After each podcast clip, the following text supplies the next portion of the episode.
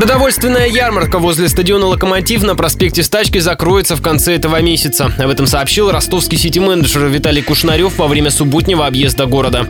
Сопровождал градоначальника корреспондент радио Ростова Даниил Калинин. Градоначальник посетил три ярмарки на Стачках, Сержантово и Днепровском. Чиновник остался недоволен их внешним видом. По окончании объезда он сообщил журналистам, что в планах мэрии упорядочить работу таких площадок. Например, придать палаткам единый стиль и закрыть часть ярмарок. Там много пустующих ведущих торговых мест. Так, с Нового года снесут прилавки с проспекта Стачки напротив стадиона «Локомотив», который закрыли на реконструкцию. Еще недавно там был рынок ковра. С минувшей весной он официально переехал через дорогу. На старом месте осталось около двух сотен продавцов. В субботу они обступили Кушнарева и просили не отнимать у них единственный источник заработка. Сити-менеджер молча выслушал и остался непреклонен.